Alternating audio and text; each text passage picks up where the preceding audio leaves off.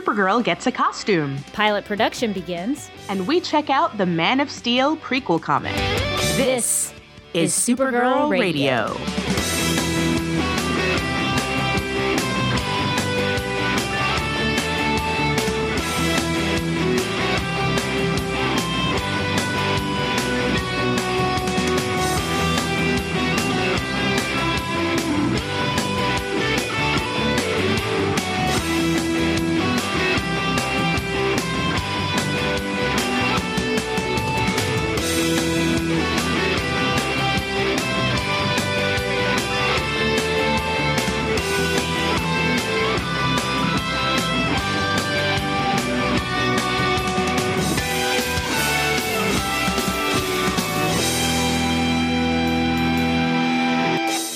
Welcome to Supergirl Radio, your source for all things related to CBS's upcoming Supergirl TV series and the character of Kara Zor-El. I'm Teresa Giacino. And I'm Rebecca Johnson. In this episode, we're joined by our special guest, Andy B. from The Flash Podcast, to discuss the Man of Steel prequel comic. Welcome, Andy. Thank you so much for having me. Sure, thanks for coming on. Hey. Anytime. But first, the news. Production on CBS's Supergirl pilot began on March 4th. So exciting. Greg Berlanti tweeted out, Supergirl pilot production day one. So grateful and excited to have the cast and crew and fellow writers and director we have. Here we go. In casting news, TVLine.com reported that Jeremy Jordan will be playing Winslow, or Win for short, Shot, a tech-savvy colleague of Kara's. CBS's official character description says that Wynn is a superstar IT whiz who works at Catco. This is in addition to the previous character breakdown we got back in October that mentioned that Wynn would carry a torch for Kara. And KryptonSite.com received official confirmation that Farah Tahir will be playing a character known as the Commander in the Supergirl pilot. That character is described as an alien military expert leading the forces aligned against Supergirl. K-Site TV says he's a guest star but has the potential to recur in the series. And just yesterday, according to The Hollywood Reporter, Melina Weissman has been cast as a young Kara Zor-El. You might have seen, the five of you who went to go see this movie might remember that Melina Weissman also played young April O'Neil in the recent Teenage Mutant Ninja Turtles reboot film. So she's already starting to build a career playing younger versions of female geek protagonists. Laura Benanti talked to hngn.com about her character, Allura. According to her, quote, the thing they've been saying is that Allura and Kara's love permeates through time and space. Even though Allura is not there with her physically, she is guiding her. Allura's involvement in the series makes a little more sense now with the addition of a young Kara. So it looks like maybe we'll get some flashbacks? Yeah, definitely. I hope we get to see some of Kara's upbringing on Krypton. Yeah, I wonder if it will be something like The Flash has with Barry and his father, where, you know, some of the heart of the show, well, and even on The Flash, there's, you know, the Barry and Joe relationship. But I think some of that parental love there, I think, will be kind of the heart of the show. So I'm looking forward to that. And saving the biggest news for last and the most fun news, we got our first look at Melissa Benoist in her Supergirl costume. Designer Colleen Atwood said, in designing Supergirl, I wanted to embrace the past, but more importantly, thrust her into the street-style action hero of today. I know that Andy's super excited about this costume. Tell us what you think, Andy.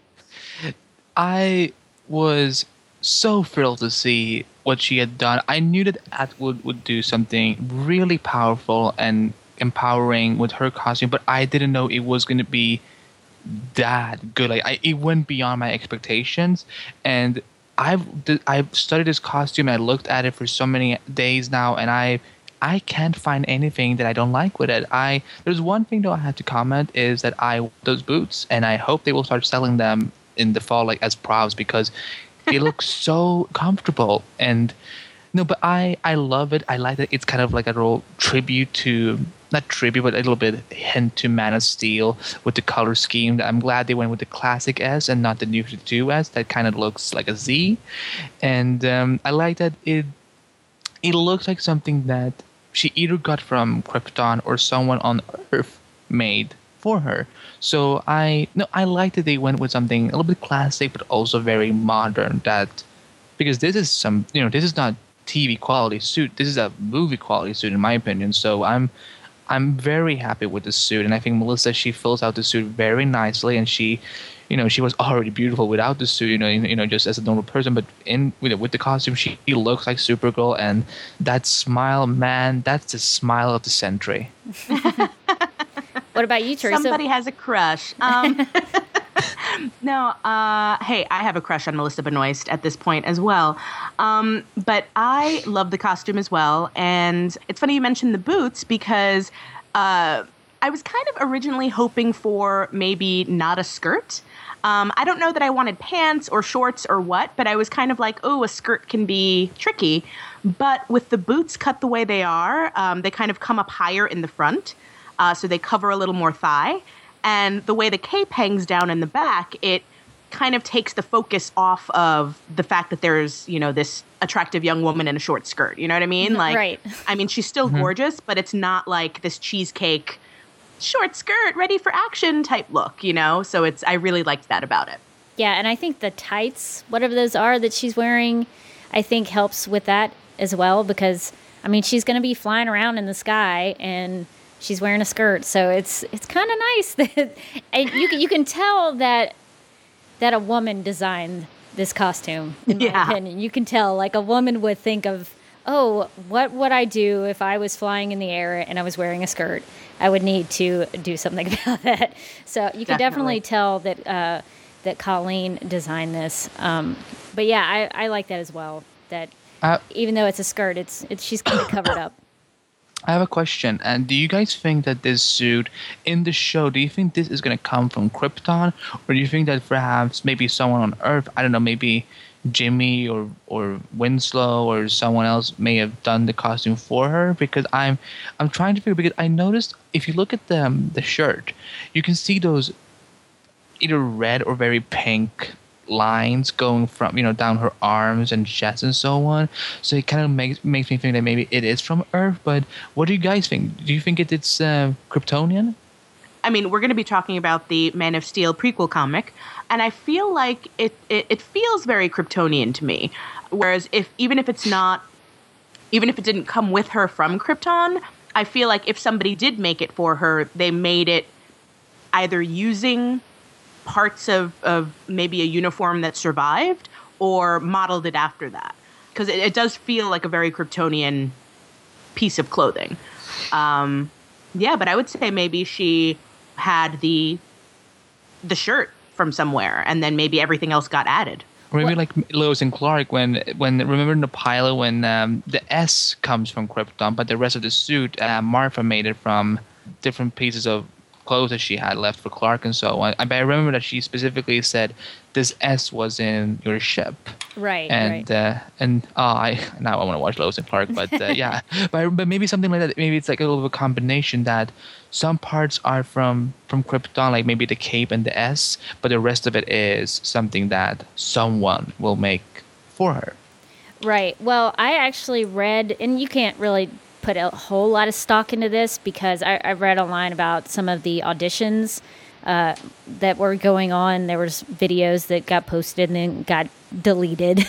Bad people. But some of the audition sides, and you can't take those at face value either because sides sometimes don't end up being what actually happens in the show. Like, for example, Smallville Season 8, I remember the Davis Bloom stuff, his character, he was originally supposed to be a bartender who hit on Lois, where in the actual Season 8 of the show, he was a paramedic who actually had a relationship with Chloe. So it did change. So you can't take him at full face value, but in those audition sides, apparently Win Shot, a.k.a. Toyman, was going to be the one who makes Supergirl's costume. And so if that is true, I don't know if that'll be the case on the actual show. It would sort of explain the red stitching that is on the suit, because it does appear to be somewhat homemade. But I like your idea, Andy, that it might be a combination of both of them. of Kryptonian and a homemade suit. And then I want, when they're making the suit, I want them to put on Holding Out for a Hero, and then she's trying out different outfits. And then there's one hint when she puts on the headband. She's like, I don't know. This feels so 80s, 90s. And then wink to the camera and then, you know, spins around. I don't know. Like, I really miss Lois and Clark. Yeah. So I think it would be a fun dynamic. But you know what? We don't see this often in television anymore. That we don't see people coming up with their own suits. You know, Barry got his costume from Cisco or Star Labs. Oliver, well, he took a hoodie with him from the island and then just bought some leather, which, you know, is not that practical, easy to put on, but it's a comic book show, so let's believe anything. But it's not, we don't see often when a superhero puts together his or her own suit. We need more crafty superheroes. Like, we never see somebody who, like, is a superhero and they also knit. Or, like, they're a superhero, but they also cosplay. Like, we need somebody like that if they're going to be making a costume. I wonder if they'll have a conversation about, you know, my cousin is a superhero. Maybe I should make something that sort of looks like... Like, I wonder if they'll reference the fact that her suit might be branded according to the Superman look. What I was thinking about was... because she... You know, Kara is... supposedly she is still older than Clark, but she just looks younger. But from someone that is from Krypton, an advanced technological planet, wouldn't she at least know how to make clothes? You know, like uniforms and, you know, battle armor and stuff like that. So it would make more sense if she did her own costume. I don't know. I mean, we're pretty technologically advanced. We have iPods. I can barely sew a button. Right. I feel like the more technologically advanced you are, the less likely you are to make your own clothes. Like, that might it's like be you expect a machine to do it. Yeah. That is a good point. Because I mean, you know, I don't have an Etsy store, but. Actually, I want to get to what some of our listeners had to say about the costume. We got some tweets from people out there in the Twitterverse.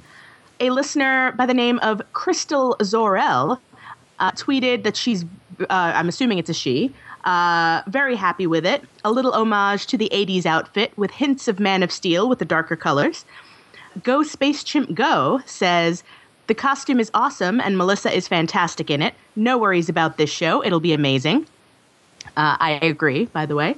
Black Canary fan says that they're very happy with this first look. The costume looks better than I expected. I'm sure Colleen Atwood is very happy to hear that. And Alex_Chapman says, love the costume. Confident and determined is what I see. Melissa looks amazing. She does look very confident. She does. It's great. And that first photo was beautiful. Mm-hmm. And Johnny C. Blaze on Twitter says, great way to bring homage to the recent Man of Steel costume and using the classic Supergirl suit. Looks cool. Yeah, you can definitely tell that they looked at Helen Slater's suit from the movie because the belt, that like the gold yellowish belt that's on top of the skirt, that's almost exactly what Helen Slater's suit looks like. So they definitely use that as an homage to her suit. Yeah, definitely. I like the fact that, and you know, to all the fanboys out there, they're gonna cry their eyes out because of this. But I love the fact that she's not showing any skin because we don't need the sexualization. I don't need it. You know, she's a beautiful woman. Yeah, it doesn't make a whole lot of sense. I mean, if you want to be practical about it, why would she? You know, for example, like her midriff. Why would she leave that exposed? Like. To me, you would almost have to explain that instead of just covering it up. Why leave that one area open? I mean, it works in some of the comics and some of the animated stuff, but I don't know. Sometimes you have to explain some of that stuff to make it work. I think for a show that people are going to start to... Because really, this is the first time that Supergirl is going to be coming into people's homes in like a mainstream way. Mm-hmm. You know, it's not a kid's show. It's you know, a major network. For the first time that people are going to be introduced to this character week by week like this, I like that the focus is on the character rather than on, you know, her body. Yeah, it's more about looking powerful and looking super than it is about what she physically looks like, which makes me happy. Yeah. And on that note, I love that this costume that Melissa Benoist has looks nothing like that New 52 version with like the red, the red crotch area. Not a fan of that. Red crotch area. Not a fan of that. I don't know who designed that costume. I tried to look it up and find it, but I'm like 98% sure it was a man because I don't think a woman would have done that. But I was glad to. That was one of my big reliefs when I saw this these pictures that came out, because she did not have anything that even closely resembled that. I was like, oh, a skirt. That makes me happy. Because it looked like okay, I'm going to try to describe it as family-friendly as possible, but it looked like an arrow on her, you know. Oh, yes, on her lady parts. On her lady parts. That's on her lady parts. That's an acceptable way to put that, I think. Because I was like, oh my God, women everywhere must be feeling so insulted about this right now, because that was I was like, I don't even want to pick up the first issue when I first saw that cover. It was It felt like an insult to her, and I'm like, you know, if they ever bring back Supergirl the comic book after, you know, I think they will in September when the show begins. But I think that they will definitely bring back her in a more revamped version where she doesn't look as exposing. I think they might actually try to match her as much as possible with the show. Yeah, and I think they did. I'm not as familiar with the New 52 stuff. That's why I'm excited that we're going to actually be reading it, even though I'm not a fan of that particular costume. I think I read that they did, and listeners can correct me, but I think they did redesign the costume in the New 52 after that original New 52 costume. So, like, she was wearing, like, blue pants or something, and I think a woman did design that. So I was like, yep, that sounds about right, that they would put pants on her now. It's interesting to me that, as with all art, everybody's going to have a different take on what they think it should look like. And her costume has not been just one particular thing, which I think is really fascinating, that it has kind of gone in different variations, people trying different things. But this is a very classic costume, as a Man of Steel fan, I like that it does pay homage to Henry Cavill's suit. And I just like that it's simple and it looks strong. Yeah. Yeah, and oh, go ahead. Oh, go on. No, ladies first. I was thinking about Henry Cavill's costume and how I remember when we first got the images of that, there were a lot of people who were, you know, totally up in arms about it. It looks so dark and depressing and blah, blah, blah. Where are the red underpants? Right? Where's the bright blue and the blah, blah, blah. And it made me realize that Superman's costume hasn't really changed much in his history, but it's interesting that Supergirl's has. Like, she's had several completely different incarnations of her costume as well. So she's kind of more interesting and has more fashion sense than her cousin.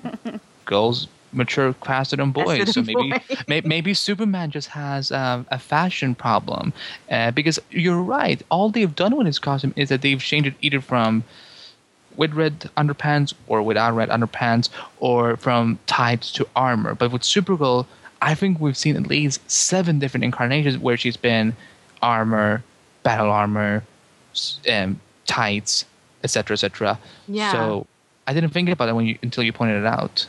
Yeah. And actually, Rebecca, did you want to, because we got this email from Michael, did you want to? Yes, I would like to read that. Yeah, we have an email from Michael of Quiver, the Green Arrow podcast, who wrote in to give us some thoughts on the costume.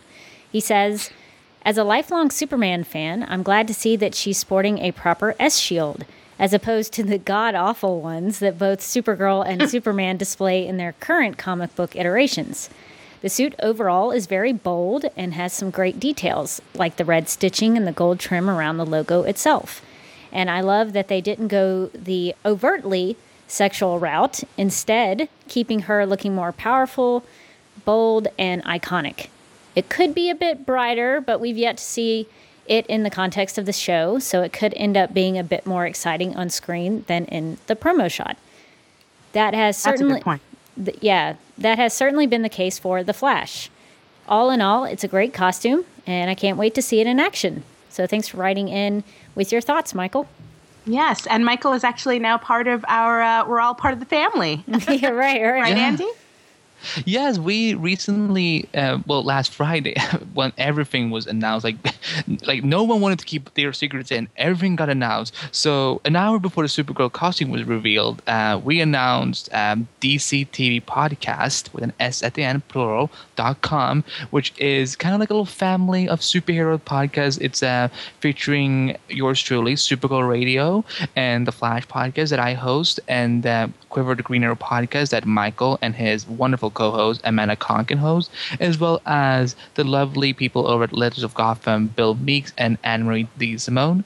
And we're kind of like a little family, and promoting each other, helping each other out as a little bit of Justice League of podcasting, if you will. So you can head over to that website. We're also on Facebook and Twitter at DCTV Podcast, once again with an S at the end, and where we will, we have a mega feed now. So if you want to have all your podcasts from Quiver, Gotham, Flash Podcast, and Supergirl Radio all in the same feed, head over to our mega feed on iTunes, where you can have all the episodes in one subscription, and it will still help out all the podcasts. So we're so excited about that, and that it came out the same day as the costume. So it was a big day for us. Yeah, totally. I always want to say, respond to Michael quickly. He was talking about the insignia with the yellow lines. I've seen a lot of people that have a little of an issue with that, and I thought people would be happy to see the classic Superman S again, but does it really matter if the yellow is on the lines instead of the inside? I don't personally have a problem with it. I think it looks good. I think the S looks really, like he mentioned, it looks really bold. I think that's a good way to put that. Is it looks bold? Yeah, I don't really have any problem with the color scheme at all, so I'm not really picky on that. Do you think there will be an S on the back of the cape? Ah, that's a good question. That depends if it's homemade or if it's from Krypton. I think would somebody, if they were making it homemade, would they put the extra effort into doing the cape as well as the front part of her suit?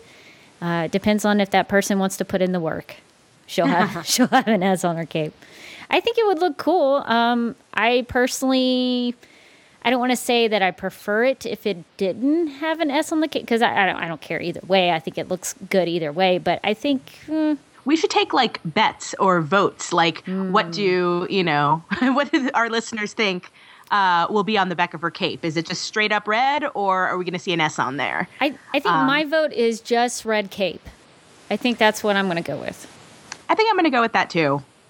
Just the vibe of the whole costume seems to be simplicity. So I feel like another S back there would kind of be the one thing too much. Right. But hey, if she's got an S on the cape, people will know who she is, coming and going. So that will help people identify her. Yeah, I will echo what Rebecca and Teresa said by saying that I don't think there will be an S on the back, but if there is one, I won't mind it, because it's been such a long time since we had an S on the back. It's true. In the comic books right now, the S is now completely black on Superman's cape, and it's kind of boring. But hey, the costume looks great either way. And once again, if anyone from Warner Bros. Or CBS is listening, please send me a pair of those boots. Now that we've covered the news and talked about the costume, let's get into our discussion about the Man of Steel prequel comic. This comic recounts what happens to the Kryptonian scout ship Clark Kent discovers in Canada from the movie Man of Steel, which is one of my favorite movies. Me too. So I'm not going to be real biased about it, but it is one of my favorites. I'm sending you high fives right now. Air high fives. This story was written by David S. Goyer, Jeff Johns, and Zack Snyder. Sterling Gates did the script, and it has art by Jerry Ordway. And I just want to, so both of you have seen it and love it. I have not seen Man of Steel. So this prequel comic was actually my first introduction to that world. So take that with a grain of salt. We, see Kara on this Kryptonian scout ship. What do both of you think about Kara in the story overall? Let's start with our guest, Andy. One of the things I loved when I read this comic for the first time was that, and I've, of course, because of the timeline, I understand why it came off this way, but I loved seeing Kara as a very independent character. It was nice to see a Kara that wasn't yet only known as Superman's cousin, and that's one of the things I do hope they succeed with this show is, make her stand on her own. So when I was reading this, I loved the fact that we were able to see her life before her craziness began, when she had to leave her home and leave her family and had to go to Earth and become a cousin for her baby cousin and so on. So I love that it was a very independent interpretation of Supergirl, and Kara in this case, where we kind of get to see what her life was like on Krypton and get an idea what she used to do before she had these other responsibilities. And it was it felt like something you could see in the films down the line with this version of Kara. And because I don't want to spoil on the movie, Teresa, because it is a very good movie. I think you should really watch it whenever you can. I do think that this version of Kara feels so... It's very independent. I like that. And I'm going to go back to that a lot by saying, because you see her lead people and see her live a different life that we don't get to see a lot in previous Supergirl interpretations. Yeah, I would love to see this version of Supergirl in a film. I agree with you totally that this version of Kara is so great because she has agency. She has, she's a strong person, but yet she also has a love story. Like she's not just the, I'm a stoic woman being strong and powerful, but she's also not like wussy naive. Oh my God, what do I do? All these things like kisses and bras that confuse me. So she's like, she knows what she's doing. She's competent, but she also has emotion. And I like that she's really nuanced in this version.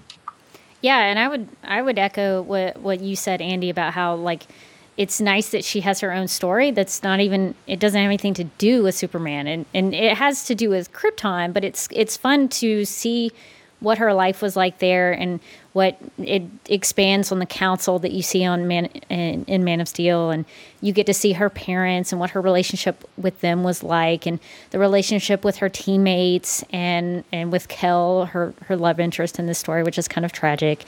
But yeah, I like that too. And I also really, one of my biggest takeaways and thoughts about Kara in this story is that she's a leader. And she doesn't just lead people with power and control. She leads by example. You see her actually in the front doing some of the work. She's the one that has the little GPS tracker thing who's leading them through some kind of jungle. She's doing the work and she's delegating stuff to other people, but she's being a leader by example. And I really thought that was great because that's what can make her be a hero in the future when she gets to Earth and puts on the suit. Yeah. It's funny. One thing that I just thought of when you were talking about her, the love story between her and Kel is, first of all, we have a black Kryptonian. That's amazing. Yeah. It's not just all, Aryans on Krypton. Right. But it's interesting too when we consider the TV show because they cast a black Jimmy Olsen, as we know, Mikad Brooks, and I wonder if there's going to be any kind of a callback to that. Like maybe he reminds her of Kel.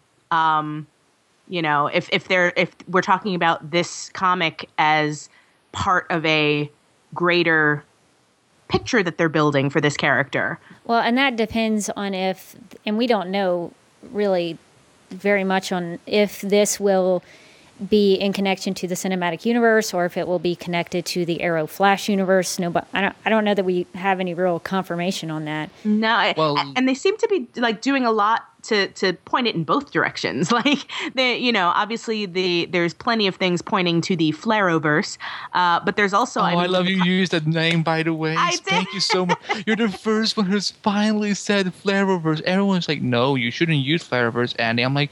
I don't want to say Arrow Flash Universe, Arrow Flash. I like Flareoverse, so thank you. Someone finally said it.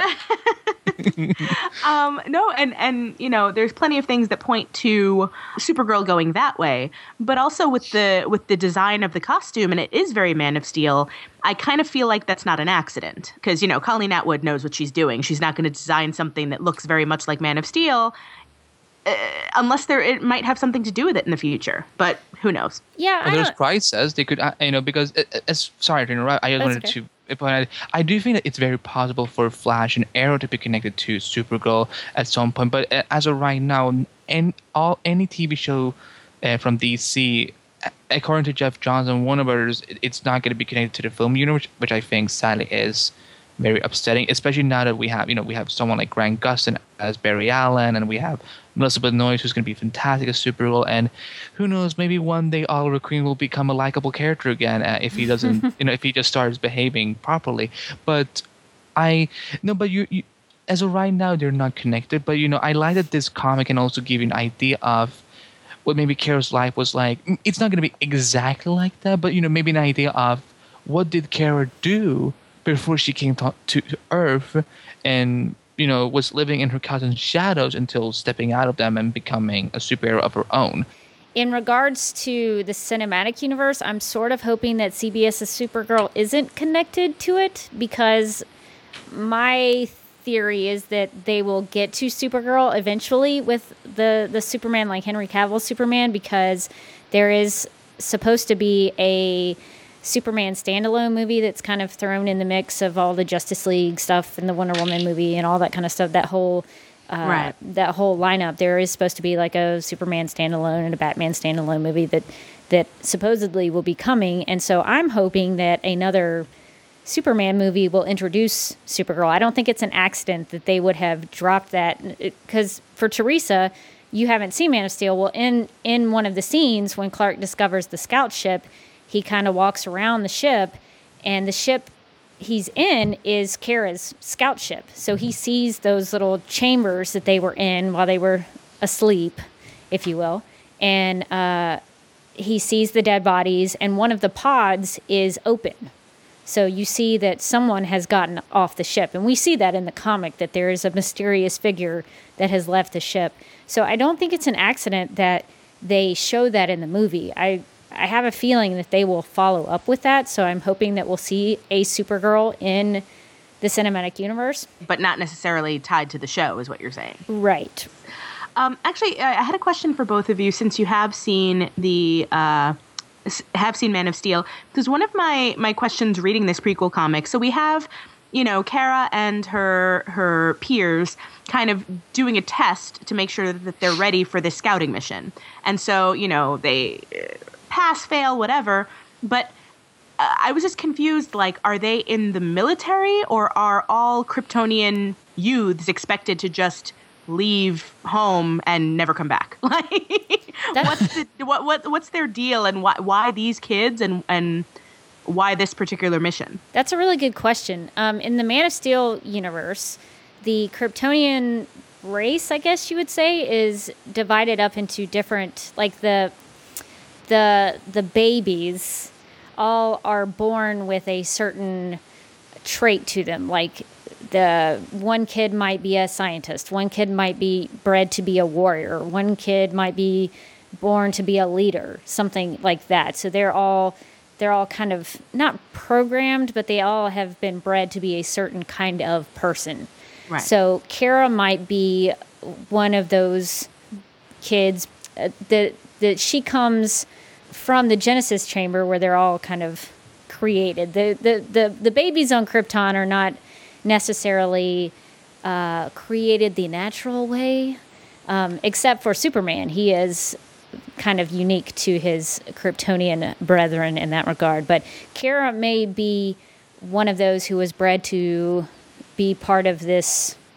Maybe it is military-driven, where she is bred to be in this organization that goes and sends the ships out to find another location to terraform, so that, because they know something's wrong with Krypton. They just can't find a fix on the planet, so they send all these scout ships out to try to create a new Krypton. Yeah. If that answers, I know it's a long-winded answer to your question. No, that That's totally, because I wouldn't have known that otherwise, because, I mean, obviously there's different kind of takes on Superman and on Krypton and stuff, so I wasn't sure what this was kind of adhering to. But it's funny, because, like, that whole mission of Kara's in this prequel comic kind of made me think of that that Mars contest that's happening right now, where people are competing or, you know, auditioning. I don't know what you'd call auditioning in the science world, but they're trying to apply to be the first people to colonize Mars. Mm.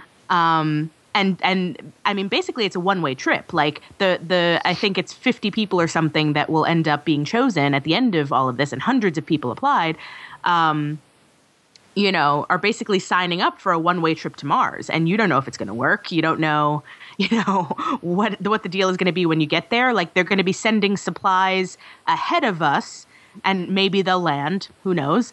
And then they'll send the people, and so the people will land, who knows.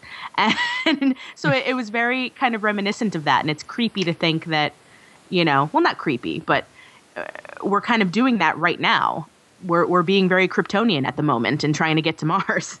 Yeah, I think that's a really cool parallel, because I think for me that emphasizes how brave and adventurous Kara is, that she's willing to go off and leave her parents, leave her home. And her parents even say, you know, there's a little scene in the comic where they're like, we may never see her again.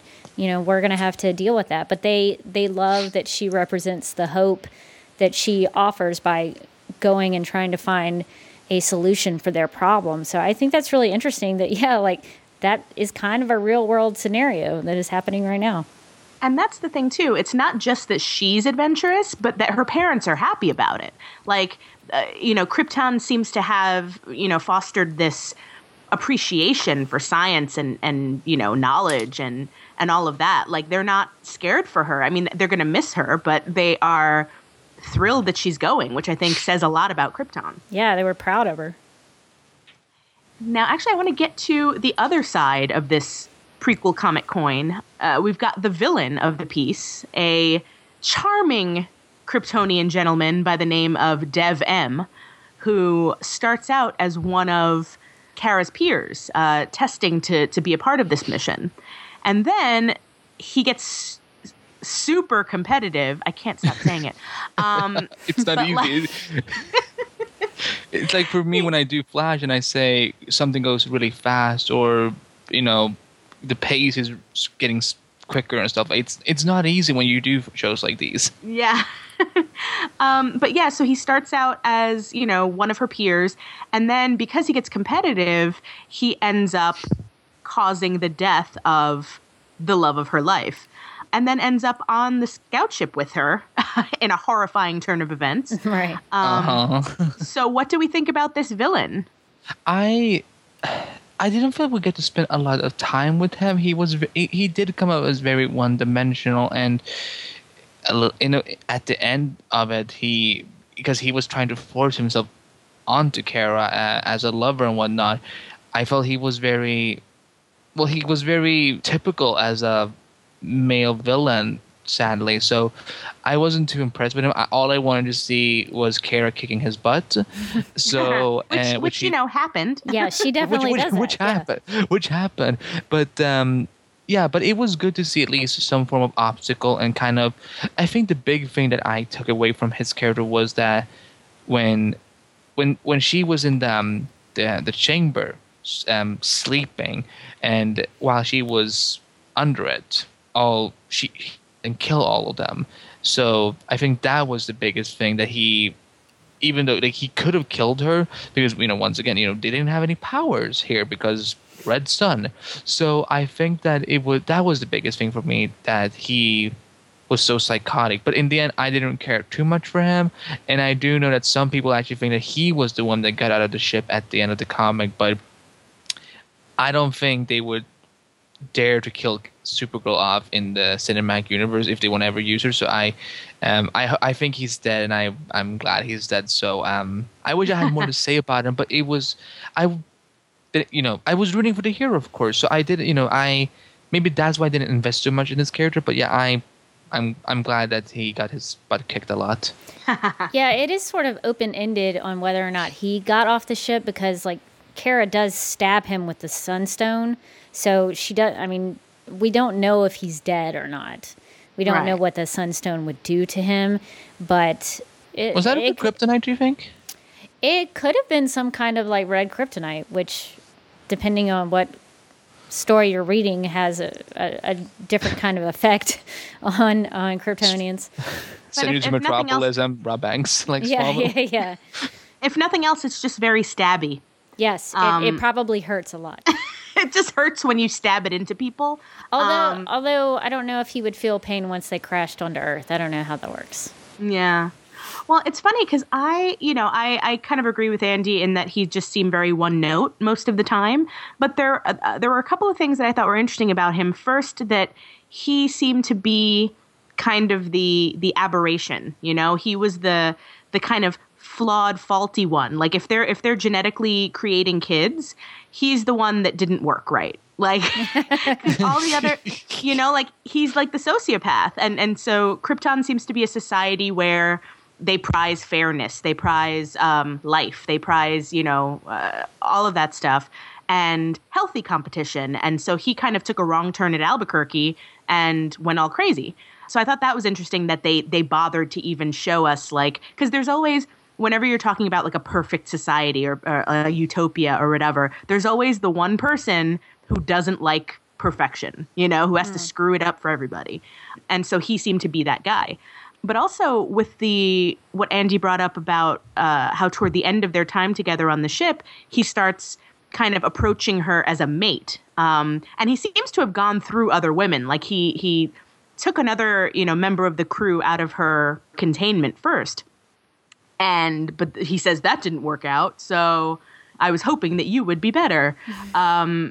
But like, it's interesting that they focused on the loneliness, mm-hmm. That for all his wanting to be competitive, for all of his wanting, you know, power and wanting to escape, even somebody like that is lonely. Mm-hmm. And obviously he's approaching it in a really screwed up way, but you know, he basically brought these people out to die just so he'd have somebody to talk to. Right. And that's kind of sad in a screwed up way. Yeah, I actually really love Dev-Em as a villain. I agree that he is sort of one note and we don't get to spend a whole lot of time with him as a character. But for me, I love villains who are unashamed at being bad. Like I'm kind of over this trend that is happening where villains are just, you know, real people with, you know, sob stories. They really just want to do good and just something happens and makes them evil. I'm over that. I want to I'm all about villains who embrace their villainy, and this guy definitely does. He is the first murderer on Krypton in 1,000 years. So they've had a really good record of not murdering people until he comes along. Yeah, lawyers must be having a tough time at Krypton. Like Laurel Land was a lawyer of Krypton, she probably wouldn't have any cases. Yeah, she would be homeless. Dev-Em has a scar across his face, which is a big sign of a villain. All really good villains have scars.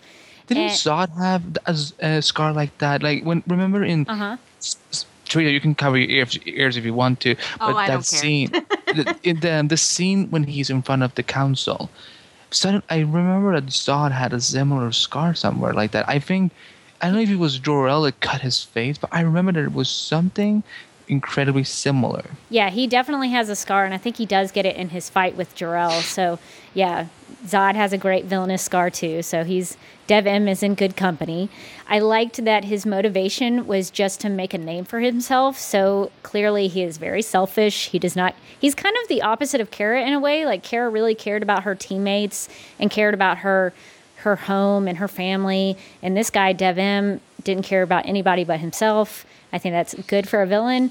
I even really loved the creepy use of he took the character Kex's hand. Well, he took the character Kex. To open doors and stuff. Yeah, and he used his hand to access stuff around the ship, and he sort of has the hand like attached to his suit at all times when he needs to get somewhere. And it's so creepy because if you look at the panels, there's just a hand hanging. He just chopped someone's hand off, carried around. So no big deal. But that is a good villainous thing for him to do, and I kind of love that. So now, to start wrapping up the discussion, I want to ask each of you kind of what the biggest takeaway that you got from this prequel comic about the character of Supergirl or Kara. Well, like I mentioned in the beginning, I'm going to go back to this point again, is that independency, that this character, because I do want to see Kara and Supergirl be able to be their own character. I think that this is the character that has so much potential to be her own thing. So that that's what I will always love about this comic, is that we saw a Kara that can definitely work as her own comic series or TV show or even a film, depending on what they do with her. And I felt this was a good example of what you could do with a character like that without having to be, well, she's Superman's cousin. Well, she's Superman's baby cousin. She's Linda Danvers and yada, yada, yada. I like that she was her own character and that she could maybe not stab a fly on her own feet. And so that's what I really loved about this comic. So that whenever I get an opportunity, when I borrow this comic from my friend, I love just seeing a sole adventure of Supergirl. So that's what I always take away from the Man of Steel prequel comic. I really love that she is a hero with or without a cape. Like, we don't see her with a cape on at all in this comic. We do see her dream of flying. And I sort of liked that she had this guilt about not being able to save Kel. And so when she dreams, it's a great panel where she swoops in the dream and she catches him and flies up. And I liked that you see her having those heroic aspirations and that she wants to save people, that she wants to do as much as she can for people in need. And so I like the idea that even though she doesn't have a cape in this story, she's able to display those heroic tendencies and wanting to be there for other people. So that's kind of what I took away from it, was that it doesn't matter if she's on Earth saving the day in tights and a cape, she is going to display those qualities no matter what. And for me, it's this character, especially in this version, it really hit home to me that Supergirl is about hope. Mm-hmm. It's not just hope for Krypton, but hope for people. Like she's someone who will always kind of try to see the best in people. Like even when she, starts, kicking the crap out of Dev-Em, before she does that, she says, "I don't want to fight you." Mm. She's somebody who wants to give people every opportunity, who wants to be helpful and wants to see the best in people, and it's just a very hopeful attitude that she just believes that we all have the potential to do great things and to change, which I think is really inspiring about her. Truth and justice, and in the Kryptonian way. Yeah, in the Kryptonian way, exactly. So just real quick, favorite part of the comic. Like if you're going to recommend this to somebody, you have to read this because of this one thing. What would it be? Well, as a Man of Steel fan, it's a great addition. It's a great supplement to Man of Steel, the movie. I think you get to see a lot of the stuff that's in the movie, the way Krypton looks, the council. It feels like it is part of that world, that universe. And so I think if you're a Man of Steel fan, I think it's a great addition to the movie watching experience. But particularly my favorite part is that panel where she's dreaming and she swoops in to save Kel. That's like when I get to that part in the comic, it makes me happy to see her. And even though it's a dream, it's kind of cool to see that's she will be doing that in the future at some point in the road on Earth, to swoop in and save people like that. So that's my favorite panel. I love that last little panel before you get a little feature of the present. I like that last shot of that person stepping out of the ship. We don't know who it is. I do think it's Kara, but it's the mystery, mm-hmm. and whether or not they will ever go back to that, because, well, right now we don't even know if we will ever see, because didn't they say this comic took place 20,000 years before the events of Man of Steel? Yeah, I think the scout ship was underneath the ice like 18,000, 20,000 years. So Supergirl is going to, if Supergirl is in this universe, then she's going to be old but looking beautiful. Yeah. There always seems to be that element to her. Like, no matter what, she's always older than Clark, but she is always looking young. And they always manage to preserve her youthful beauty. I kind of, secretly deep down hope for one day for Supergirl to grow into Superwoman and then super old lady.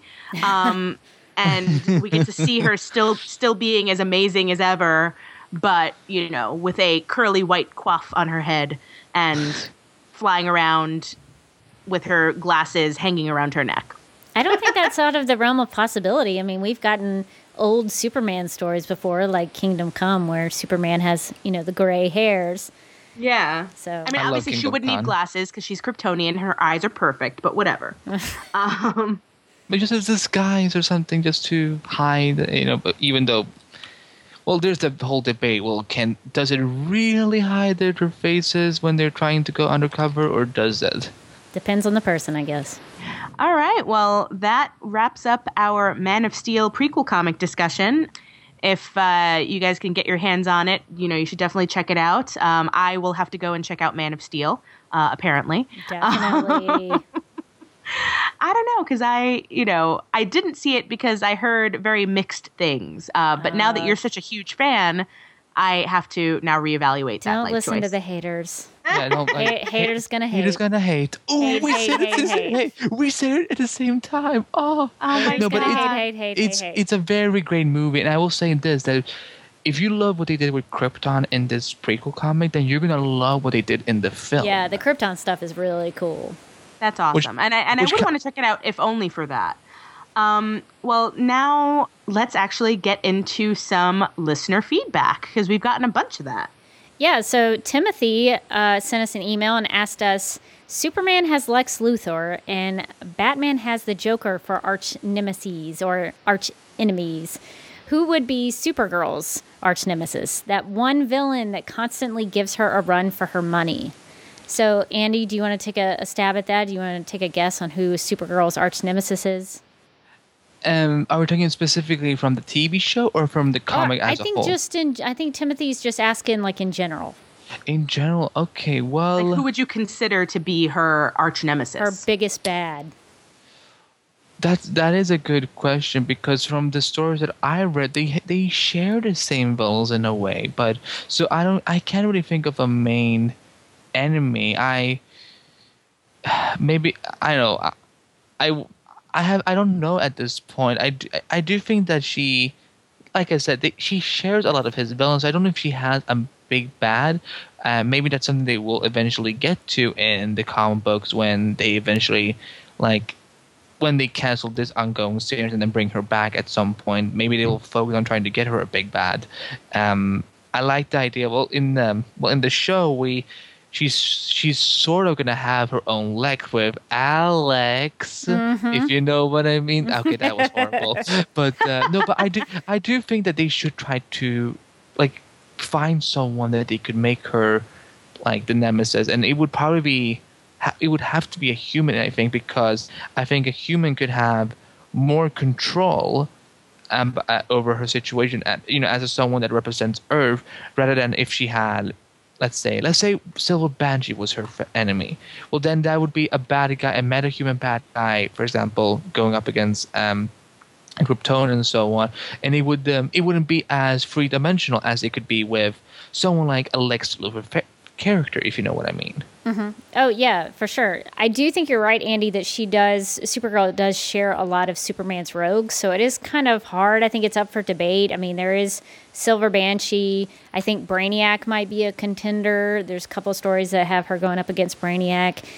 There's a good argument to be made, I think, for Granny Goodness and Darkseid and all those people on Apocalypse, the Female Furies, all those Granny, people. But for me, personally, from the stuff I've seen of her in the animation, like on JLU, and I think some of the stories that we're going to read for Season 0, I think her greatest enemy, is some version of herself. Like either a dark Supergirl or a bizarro Supergirl. Something that sort of challenges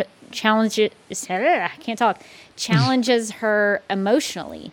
And I think that's kind of what you were talking about her maybe having like her own Lex Luthor. I think somebody who isn't just powerful strength-wise, physically, I think someone who challenges her emotionally and with her heart, I think is somebody who could really be a cool villain for her.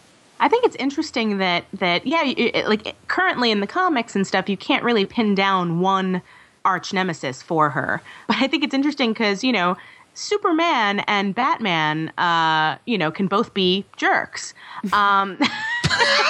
yes, in various ways. Supergirl's not a jerk, so maybe there's a reason why she doesn't have as many hardcore enemies as they do. And I'm only partially kidding, but I think it's interesting too because she, her role and the thing that she seems to always do is to step in to help people. Mm-hmm.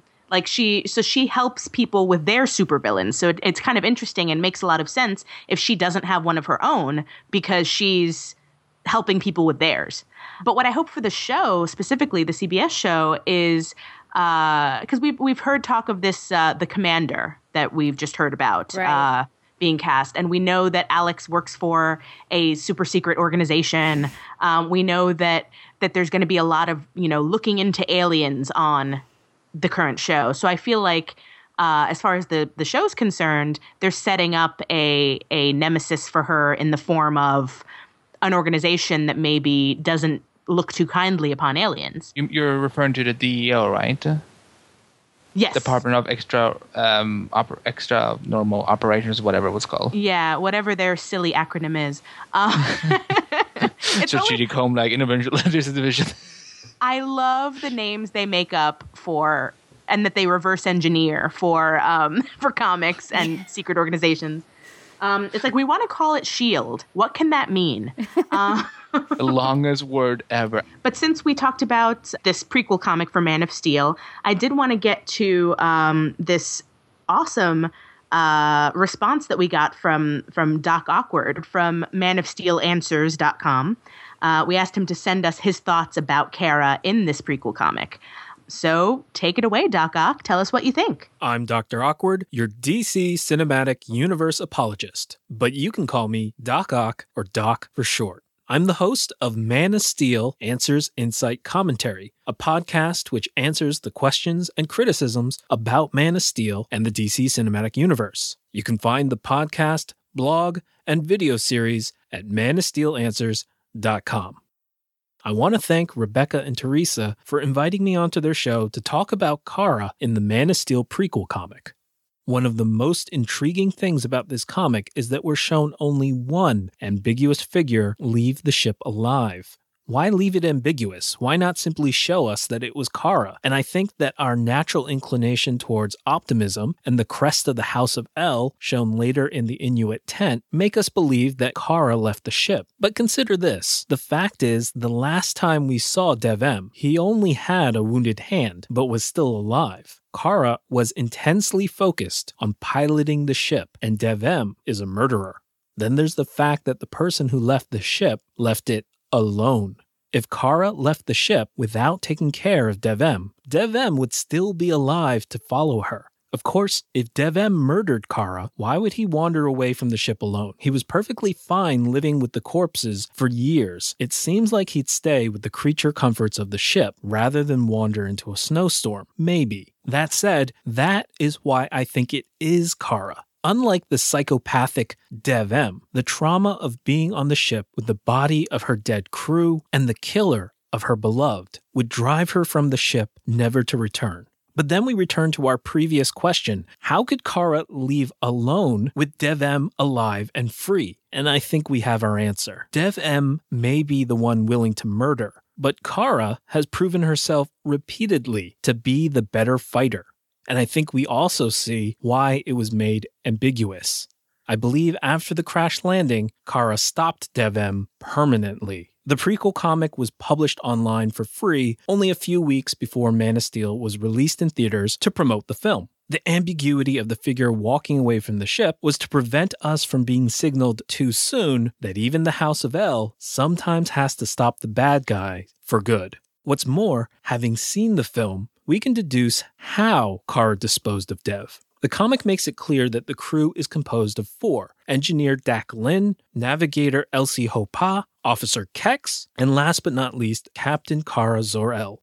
The bodies of Kara's crew were all on the bridge when she encounters Dev-Em. So who was that in the hibernation pod that Clark discovers in the movie? I think it's Dev-Em. Remember, even after all this monster has done, Kara is still cool-headed, and she says, "Stay down, Dev-Em. I don't want to fight." And she seems quite proficient in martial arts. I don't think she's forced to kill Dev-Em with her bare hands. Rather, she manages to knock Dev-Em out if he hasn't already been knocked out by the crash. Then Kara places Dev-Em into her still functioning hibernation pod to keep him from pursuing her. And in the ensuing 18,000 years, he passes away inside the pod. Obviously, it's not clear-cut, but that's my theory on what went down and why. From the possibility that Kara survived, an entire world of possibilities of what Kara Zor-El being on prehistoric Earth could mean. For all we know, Kara spread knowledge and enlightenment which led to humanity's first civilizations. Depending on where we look in the comics, she could even still potentially be alive to this day, although I can't imagine what it would be like to live 18,000 years. That is a lot of time. In the end, I don't think I need an answer. I think a little mystery here is a good thing. It makes the world larger and more real, like the mysteries of Stonehenge or the pyramids. At least as presented in the prequel comic, so much of Kara's history is on Krypton, so it might be clunky to bring it to screen since the comics should never be required reading to enjoy the film. But I wouldn't be opposed to seeing her further adventures as additional comics or animatics or movie shorts or some other way. This is a Kara with complete agency and whose entire story is told without Superman's shadow. 18,000 years before Kal's birth, she lived her own life with her own hopes, dreams, and aspirations that didn't involve her cousin, his superheroics, or his adopted planet. Those aspirations included an exciting and serious commitment to being a galactic pioneer, adventurer, and explorer. This Kara is strong, assertive, and capable. The team follows her lead and her plan. She earns the planet's highest distinction, the Star of Rao, for her smarts and bravery. She outwits and outfights Dev-Em, and she isn't stoic or repressed. She cries tears of joy. She loved Kel, and she loves her parents Zor-El and Allura, but is willing to never see them again in order to carry Krypton's hopes across the stars. And even when all seems lost, she doesn't lose her head. She defeats Dev-Em and even manages an emergency crash landing in the middle of fighting her boyfriend's killer. She never needs rescue. Kara is hyper-competent, has the right stuff, and totally exhibits the courage, emotional resilience, and flexibility which Krypton lost when it gave up on exploration and adopted artificial eugenic programming of their population. I feel like this means that her character is more or less complete, so there's less of an arc for her to travel, but she's one of the most driven portrayals of Kara right out of the gate. I want to thank Teresa and Rebecca. I love your show. I can't wait for the premiere on CBS. I'm totally excited for the new Supergirl. Every cast member that has been announced, I've seen in stuff that I loved because I watch way too much TV. I can't wait to watch the show with you guys and listen to your reactions. I'm Doc, and your listeners can find me and my podcast at manofsteelanswers.com. I really, really like Dr. Awkward's take on the Kara of this prequel comic. I agree 100%. I love that she is someone who's not stoic. She's not broody. She's not, but she's also not the naive, kind of wide-eyed Kara that we've met in other incarnations either. She's very well-developed and nuanced, as I said before, I think, too. I did have a question and an issue with, because he talks about her influencing humanity, or the possibility of her having influenced humanity since the crash that happens in the prequel comic happens, 18,000 years ago? Was it? Something like that, yeah. Some ridiculous number. Feels like yesterday. Yeah. Yeah, it was a Tuesday. But like... I was kind of unclear because, like, if she's, wasn't she frozen? How is she still alive? Like, that was the one thing where I was like, oh, I don't know how much interaction she would have with us, but maybe she does. Maybe she's just sitting around in drum circles with people until they develop technology and kind of waiting it out. Well, but, what I kind of assume happens with Kara in my mind is that she crashes on Earth in the ship, and maybe she is that mysterious figure in the comic who gets out, and she kind of goes in the way of what happens to Clark, is that he goes around the world helping people like Kara does in the comic without a cape. He just kind of goes around and is kind of, is vagabond the right word? Where he kind of goes around to different cities and he's sort of anonymous. He tries to keep it on the down low and he helps when he's needed. And I sort of would think that Kara is like that, where she just kind of goes where she thinks that she can help, and maybe she does influence society with maybe the technological advances that she knows of, or maybe she tries to help with language or whatever it is. I think that's an interesting idea, that maybe she came along and was like, they don't have any wheels here. Let me invent a wheel for somebody. Like, I wonder if that is... Let me fix everything that is wrong with this planet. You know, maybe she kind of pushes people in the right direction of inventions and technology. I think that's an interesting idea. Well, it's funny. I just laughed very abruptly, but it just popped into my head. I was thinking of Pulp Fiction and how Samuel L. Jackson's character says, you know, he's giving up being a hitman and he's going to, like, walk the earth and have adventures. What you mean walk the earth? Walk the earth. I love that. I just laughed because I'm like, I'm gonna walk the earth. Anyway, but you two might know this better than me. What is a Kryptonian lifespan? Well, I think it differs in some incarnations, but I think for the most part, Superman is considered immortal. Would you agree with that, Andy? Sun. Well, because I remember they spoke a lot about this on Smallville, and I read up on this since then, that as long as he has a yellow sun, his Kryptonian cells will keep, he will regenerate. Have his power. Yeah, exactly. So, because isn't there a comic when the sun eventually dies and Superman ends up dying as well at some point?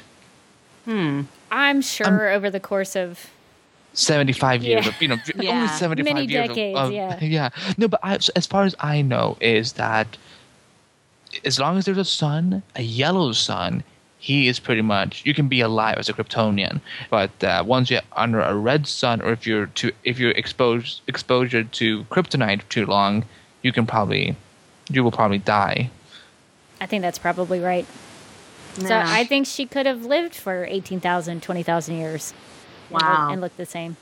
But you know what's kind of fascinating with that is that even though she will look super young, her mind will be so fascinating to follow, because she's not going to be thinking like a 21-year-old woman. She will be thinking like an old wise woman in a young woman's body, you know? Yeah. And that's kind of something I kind of want to see now. Even though I don't like the separation between the shows and the films, in the cinematic universe, I kind of like that approach if they would go with that for her. That she is this older, wiser woman, not just her Superman's older cousin, but very older cousin. Yeah. Well, it's funny, not to get too sci-fi about this, but I'm a huge Doctor Who fan, and I love Doctor Who. Yeah, I can't help but think of the Doctor and how he can regenerate, and so it's the wisdom of like 2,000 years of being alive in this person who looks, like a normal person. And it's interesting to watch actors take that on and to try to capture that wisdom while also still being an explorer and being excited by new things. It's a huge challenge. So if I think that would be amazing to watch if they decided to kind of go that route, even just a little bit, because even if the show doesn't follow the prequel comic, she's still, I guess, supposed to be his older cousin. So however they retell that story, she'll still be much older than she looks. That's a good point, Teresa. How will they address How will the CBS show address Kara's relationship to Superman, and will she think that she's smarter than him or has more wisdom than him just because maybe she will be older on the CBS show? Yeah. And you know what? Because it's Greg Berlanti and Andrew Kreisberg as well as Jeff Johns, who are, you know, they're all, well, Jeff Johns, he is the legend of DC Comics right now. And Andrew Kreisberg, he's been writing comic books for, you know, he wrote the Green Arrow, Black Canary comics, and he's a huge DC Comics fan. I'm pretty sure that they will adapt some form of that where Supergirl is older than Superman and all that, and they will address that in some form of capacity. So I will say this, that if you're a Superman fan and you want to see some classic aspects to the Supergirl-Superman relationship, I'm pretty sure she's going to be older than him, not look-wise, but mentally, perhaps. I just wanted to say thank you so much to Dr. Awkward from manofsteelanswers.com for that great comment. We really, really liked what you had to say, and thank you so much for contributing. One of my favorite podcasts, so I highly recommend him. If you want to contact Supergirl Radio, you can email us at supergirlradio@gmail.com. You can post a comment on our website at supergirlradio.com. You can like us on Facebook at facebook.com/supergirlradio. Follow us on Twitter at supergirlradio, and check out our exclusive pictures over on instagram.com/supergirlradio. We are also available on iTunes and Stitcher. And if you have time, we encourage you to rate and review us on iTunes. And thank you so much to the people who already have. We love you. You can also review on Stitcher Radio. I always forget that you can actually review on Stitcher too. So if you're a Stitcher user, you should definitely, you know, give the show some couple of reviews as well on Stitcher. Definitely. Andy, where can people find you and the Flash Podcast on the internet? Well, they can find us. They can find me on theflashpodcast.com, and you know we're all over the internet with the Facebook, Twitter, and Instagram, all under the Flash Podcast. Just like Supergirl Radio, we're also on iTunes and Stitcher Radio. So if you're a fan of CW's The Flash, you know, come and join us in the Speed Force. And you know we may not run, but we do talk about our running man. So you know, join us every week as the show airs. And you know, I just wanted to, you know, before you know we sign up, just to tell you guys on air, as you know, you guys have done such a great job, and you know, doing this show not just only as, you know, a spin-off from, you know, Flash, but you know, as a fantastic, terrific podcast that is so educational, and so it feels like a conversation every week. And it's such a blast to listen to. You know, even though I know you guys, I'm always looking forward every Tuesday afternoon to just get to download the latest episode and be like, what will I get to learn today, and so on. So you guys are doing a fantastic job, and you know, seeing all the people that's been so supportive to you guys, and seeing people really loving learning about Supergirl, you know. Praise to both of you. And like let me get off my chair, and I'm gonna kneel in front of you. You are doing a great job, and congrats on the success, and you know, keep up the good job, and I'm look forward to listening to more episodes. So well, thanks a lot. That's awesome. That is really cool to hear. Thank you so much. And we have gotten a lot of love. So thank you, Andy, for being the glue that holds us together. And thank you to everybody who's listening, who's been enjoying us. As for me, you can find me pretty much everywhere at Teresa Giacino. That's my Twitter handle. That is my handle on Patreon. And you can find me on Facebook at facebook.com/Teresa Giacino Experience. But the biggest news that I actually have to announce today. Drum roll. You can also now find me online at the Mary Sue. I recently accepted a position as one of their assistant editors. So I am starting that today. Very excited. And, you know, I love the site. It's one of the premier geek sites from a feminist and female perspective. So I'm very excited. So definitely check me out over at themarysue.com. That's awesome. Congratulations. Sounds like much. A perfect fit, I think. Yeah. Congratulations. Yeah. Thank you. Well, as for me, you can follow me on Twitter at DerbyKid, and if you do, if you like Man of Steel, you will love my Twitter because I tweet about that stuff all the time. The DC Cinematic Universe, Man of Steel. She does. It's probably a little borderline obsessive, but if you like that, you'll love my tweets. So follow me on Twitter at DerbyKid. That's DerbyKid. And if you're interested in watching any of the videos that I shoot and edit on my YouTube channel, you can find me at youtube.com/duckmilkprod, DUCKMILKPROD. And join us next week when we'll be discussing the Superman Batman Volume 2, Supergirl. Well, till then, I'm still Rebecca Johnson. And I'm still Teresa Giacino. And we hope your sunstone is full of happy memories.